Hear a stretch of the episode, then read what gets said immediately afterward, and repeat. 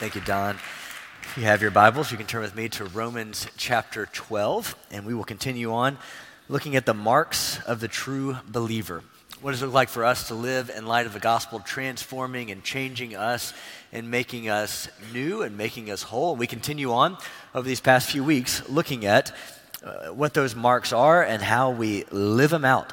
And so we will continue on this morning, Romans chapter 12. Let's start in verse 9 together and then work our way to verse uh, 16 uh, as we see the foundation for what we're talking about and then move towards uh, how it looks like we play this out in life. Paul writes, Let love be genuine, abhor what is evil, and hold fast to what is good. Love one another with brotherly affection. Outdo one another in showing honor. Do not be slothful in zeal, be fervent in spirit, serve the Lord. Rejoice in hope be patient in tribulation, be constant in prayer. Contribute to the needs of the saints and seek to show hospitality. Bless those who persecute you. Bless and do not curse them. Rejoice with those who rejoice and weep with those who weep. Live in harmony with one another. Do not be haughty, but associate with the lowly. And never be wise in your own sight. Let's pray together. Dear Lord, would you Allow your word to be a lamp into our feet and a lamp into our pathway. Uh, teach us and mold us and shape us into your image. And well, these are difficult verses, but we, we pray that they would be a, a truth of our hearts and of our lives. We thank you that we don't live in a time and day in which uh, we are concerned about persecution to our death. We thank you for the freedoms that we enjoy as Americans in this 21st century. But Lord, we also recognize that there are uh, times and places in which, as we stand for the truth of the gospel, that we will become increasingly at odds with our culture that we're in. So, would you teach us and show us through your word what it looks like for us to respond out of a purity of our hearts? Thank you.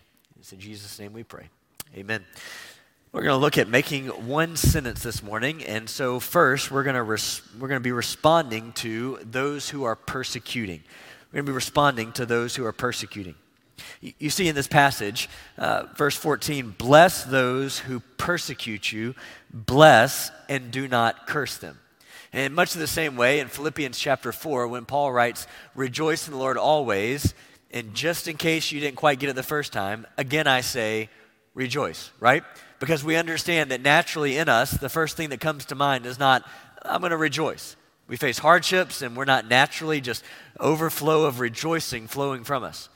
In the same way, as Paul writes in, in Romans chapter 12, bless those who persecute you. He's going to say, in case you would get this wrong, bless those who persecute you. In case you missed it the first time, bless, don't curse. Right?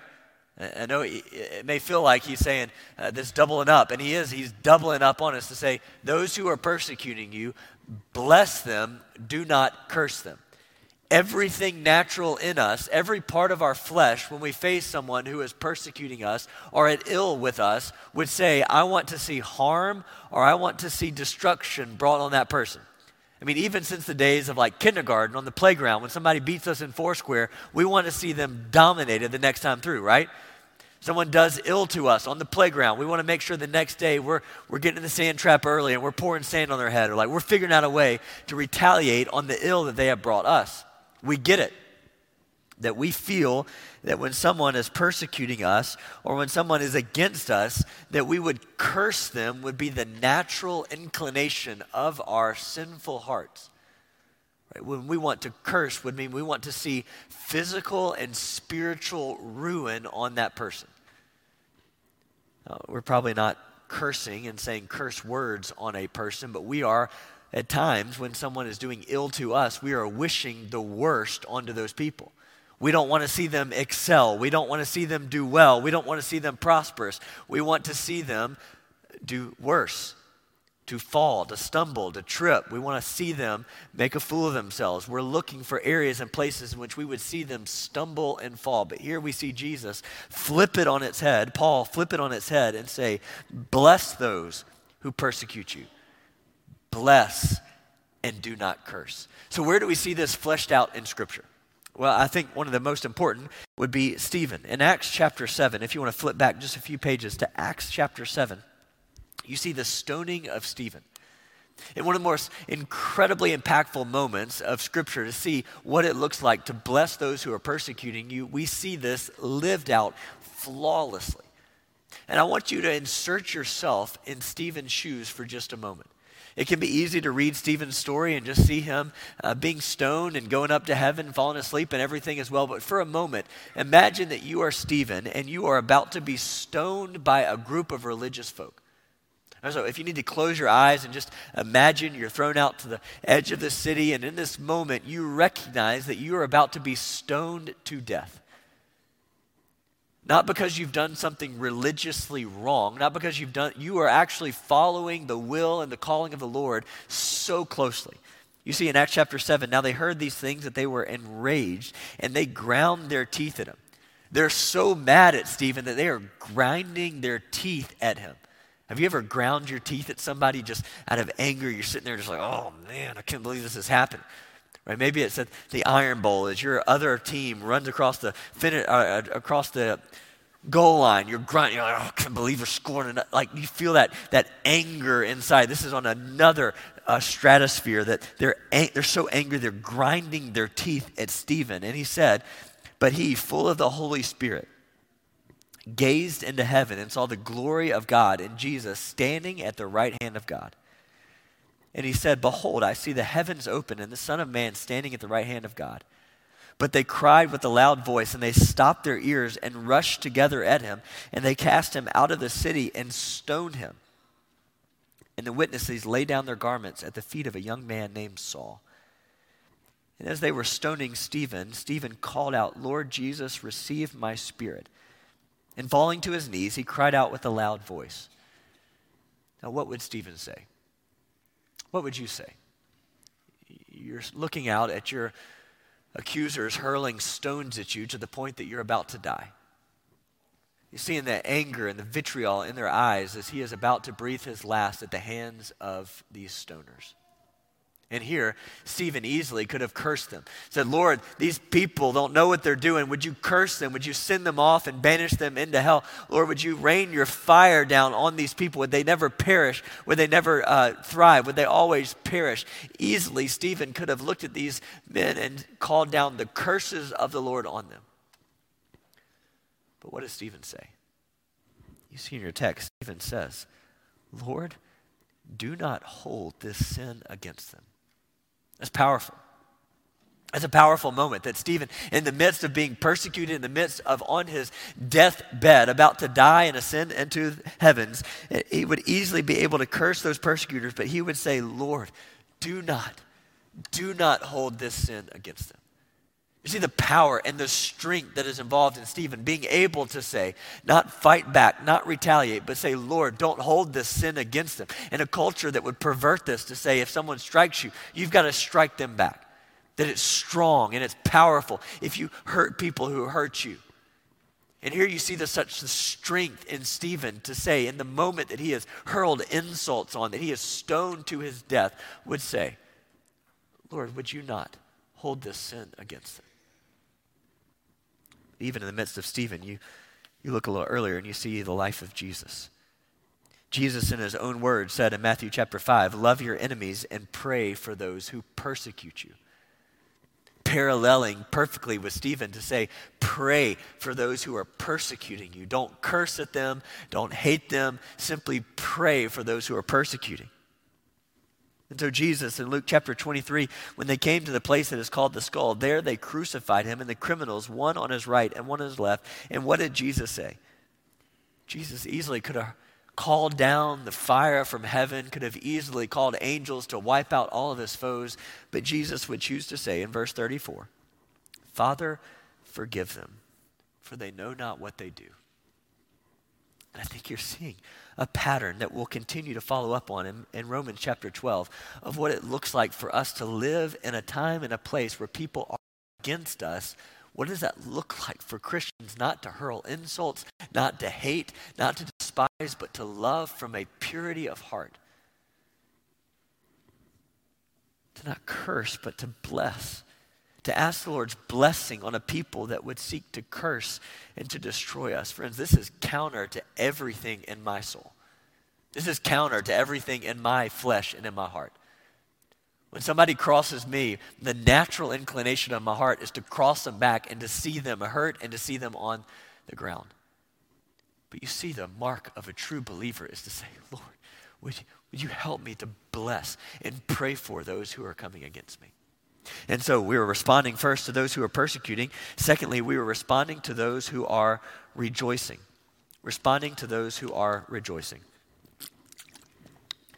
If you look at this, you can see that, uh, as Peter or Paul would say in verse 14, rejoice with those who rejoice and weep with those who weep. I would, I would go out on a limb to say that it may be easier to weep with those who weep than it is to rejoice with those who rejoice. Now, why would that be? Wouldn't it be easier to get in there and celebrate and have a party and rejoice? Is that not easier for us to do? It's easier to party than it is to cry, right? But on, by the same token, at times it can be more difficult for us to get in and, and truly rejoice with a purity of heart with people than it is to weep. When we weep with those who are weeping, it's easy for us to say, man, that stinks for them. I can go alongside them and cry for a little bit, but at least I'm not having to go through what they're going through. When we rejoice with those who are rejoicing, we have to recognize that that blessing is not ours, it's theirs. And with a purity of our heart, we just simply have to say, to God be the glory, you've gotten this thing. When I graduated college, I got my first, I guess, real adult job working at the uh, state mental health facility for minimum wage. I worked with adults who were uh, double diagnosed with mental retardation and another diagnosis that kept them from being involved in uh, normal socialization. This was their last step before they would have to move on to prison. And so, from 8 o'clock in the morning until 5 o'clock at night, for four months, right out of college, I was laboring uh, for minimum wage at the state mental health uh, hospital, um, doing all sorts of things that uh, just were unimaginable at the time. And as I got out of college and I saw my friends who were going off and doing these incredible jobs, doing wonderful things, I would get that call and somebody would say, Mark, you're not going to believe it. I got this offer from this great firm. You're sitting there thinking, good for you, right? That's, I feel so happy for you. As I look back and look at what I'm doing from 8 to 5, and then somebody else would call and say, Hey, I'm moving to this great city. I've got this great job. They're paying me more money than I even know what to do with. And you're sitting there thinking, Good for you. Can I take you out? Or maybe you can take me out to dinner to celebrate your accomplishment, right? You feel that at times when somebody else. It's hard to rejoice for someone else when you're sorrowful for what you are not getting. And so it can be more difficult to rejoice with those who are rejoicing because we don't have a purity of joy for them. We have a bitterness of our heart that's not joyful in their success, it is full of bitterness in our own lack. I think as we live in a culture of social media where you're looking at everybody else's best moments, it can be easy to not have a, a, heart full of joy for other people, but a heart full of discontentment based on what the Lord has blessed you with. You look in Luke chapter 15, you see the parable of the prodigal son. Probably one of the easiest places for us to see uh, someone who's not rejoicing with someone who needs to have rejoicing. You remember the story well as one brother comes to the father and says, Hey, dad, you know, I think it would be better off if you were dead. Can I go ahead and have your inheritance and go ahead and take that and just live out? You know, to me, I would rather, uh, your life is not as important as your money. So, dad, can I have your money? Can I have my inheritance so I can just go live? I just need to get out of here. So, you know the story. The father gives the inheritance to the son, and he goes and he lives and he blows it all, and he comes to the place that he is in the pigsty of life literal pigsty. In that moment, he comes to his senses and says, It would be better off if I were in my father's house as a servant than if I was in this pigsty. And so we all celebrate in Luke chapter 15 when the father, the prodigal, uh, returns to the father and the father runs out to embrace him. Hoo ha, the best thing there happens, but you sometimes miss the other side of the story. Let's pick up in Luke chapter 15, verse 24. The, the father proclaims, For this my son was dead, but he is alive again. He was lost, and now he is found. You, you feel the scriptural undertones there that the father is so excited that his lost son has returned. Verse 25. Now, the, the brother's older son, older brother, was in the field. And as he came and as he drew near to the house, he heard the music and the dancing, and he called one of the servants and asked him what this all meant. And he said to him, Your brother has come, and your father has killed the fattened calf because he has received him back safe and sound. But the brother was angry and refused to go in, and his father came and entreated him. But he, was, he answered his father, Look, these many years I have served you, and I have never disobeyed your command, yet you have never given me a young goat, and that I might celebrate with my friends. But when this son of yours came, who has devoured your property with prostitutes, you killed the fattened calf for him. And he said to him, Son, you have always been with me, and all that is mine is yours. It was fitting to celebrate and be glad. For this your brother was dead and now is alive. He was lost and now he's found. You can feel that in the moment that the older brother comes in from the field and he hears the dancing, he hears the music, he hears the celebration, he smells the fattened calf being cooked. And instead of running in and saying, What's happened here? This is so great. My brother has come home. He comes to a servant and he comes to his father and says, Not even my brother has returned, but this son of yours has come back. Since in this moment where their brother should be, and they're celebrating his brother's return. He should be celebrating the fact that this brother who has gone out and lost everything, who has been in the pigsty, has returned home, that he is safe and he is sound and all is well. And the moment where the brother should be returned and dancing and celebrating and eating of the fattened calf and celebrating along with the family is on the outskirts of the family, seething in anger, seething in bitterness instead of enjoying the fellowship of rejoicing. Friends, many of us have been that older brother many a time in our life. Maybe our, our literal brother or sister has had a moment of great rejoicing, and instead of celebrating alongside them, we're on the sidelines frustrated and angry that such a, an honor would be bestowed. Maybe we've had a coworker who's been promoted, and every day when you walk into your office building, instead of joy for your coworker, you are angry and bitter at their success. Friends, if we're not careful, this anger and bitterness can seep into our souls and become an infection of our spiritual lives. And so, Paul would say, friends, rejoice with those who are rejoicing. And then, number three, to weep with those who weep, responding to those who are weeping. The Bible takes us here on a full range of emotions. We've got rejoicing, or we've got uh, uh, responding to those who are persecutors, responding to those who are rejoicing, and here we find ourselves responding to those who are weeping. A full range of emotions reminds us of Ecclesiastes 3. There's a time to weep, a time to laugh, a time to mourn, and a time to dance. So here Paul reminds us rejoice with those who rejoice, but weep with those who weep. I said it may be easier to rejoice with those who are rejoicing, but to weep with those who weep is not an easy task. We have spent the past several weeks on our Wednesday night prayer time gathering these cards together and reading them aloud and praying over them each Wednesday night together, I'm always amazed and overwhelmed at the different requests that come in through these prayer cards during the week brothers and sisters who are in the valleys of hurt and pain and sorrow.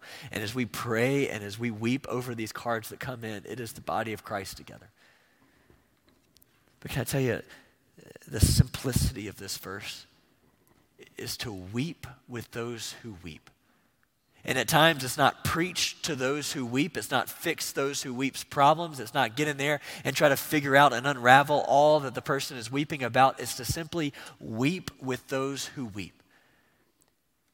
I tell you, as a believer, there's nothing better that you can do with someone who is weeping and going through a hard time than to simply sit on the ground, kneel on the floor, sit on the phone, and let them weep, and you weep right alongside with them.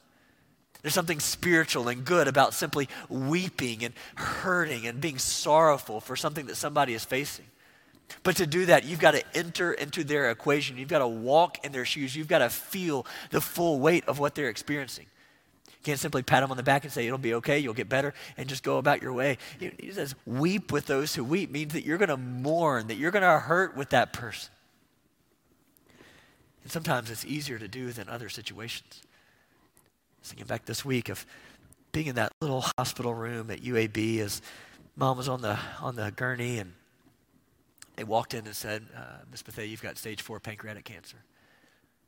That moment every time somebody in our church says that they're walking to go get a biopsy or they've got a test upcoming and they're waiting on results all those emotions come back and it's almost like i can feel it in the same way and i empathize. So so man so heavily with those brothers and sisters who are waiting on those test results who are waiting on those diagnoses. It's easy for me to weep with you and alongside you because i've walked in those shoes with you but that doesn't mean that things that I have not walked through, that I'm not called to enter into your pain with you. I'll say I've never experienced what it means to lose a father. And so if you're losing a father, I, I, can't experience that. I can't grieve with you. No, I get on the ground and I mourn and I weep and I, I go with you. I mean, this is the body of Christ. 1 Corinthians 12 reminds us if one suffers, all suffer together. If one member is honored, all rejoice together. And I know as people, at times, we can we want to fix people's problems. We say you're weeping, and so let me try to fix this for you. Let me try to give you what you need. Let me try to be there and give you all the things that you're going to need to make you stop weeping. But, friends, at times, one of the most spiritual things we can do is simply weep with somebody. To simply give our shoulders and say, Here, my, you cry as long as you need to. I'm here. I'm going to be, I'm just going to envelop you and demonstrate what it looks like for God to be near to the brokenhearted your presence by a phone call or a text or your physical presence with them in the room and just say, I'm going to I'm to be here and I'm going to weep with you as long, weep with you as long as it takes for us to weep. I'm going to mourn and I'm going to grieve as long as it takes for us to grieve. At times we think we've got to give some perfect answer to get them on their feet and back on their high horse and everything okay. But friends, take Paul's words seriously. To just simply weep with those who are weeping, to hurt and to feel the same sorrow. With a compassionate heart, feel someone's hurt. We do this with a purity of our heart. You see, we complete this time together looking at the three sentences that we're making. We're responding to those who are persecuting with a purity of heart. We're responding to those who are rejoicing with a purity of heart.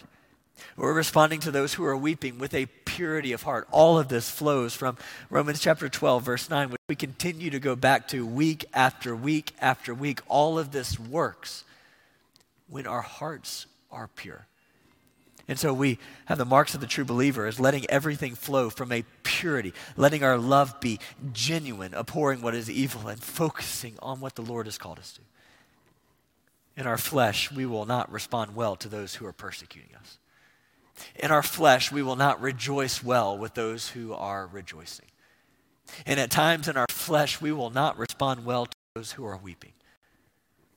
But when we allow our purity of heart to flow forward, then we respond with grace and we bless those who are persecuting us when we allow our purity of heart to flow forth, then we get on the, the dance floor of life and we celebrate those who need celebrating because we have a purity of our heart.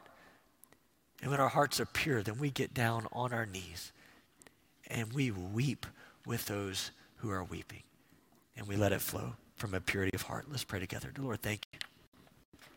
Thank you for your word that is so instructive to us. At times we want to know all the answers. We want to know how and what and why. Lord, you've given us such an instructive, helpful passage of Scripture for us to, to celebrate and to rejoice our brothers and sisters who are rejoicing, to, to weep and to mourn those who are walking through a hardship. And Lord, when we face trials of various kinds and temptations and difficulties, and when we face persecutions that would come our way, Lord, we would bless and we would pray and we would earnestly call out your blessing over those who do us harm. So Lord, teach us, show us, and mold us into your image. It's in Jesus' name we pray. Amen.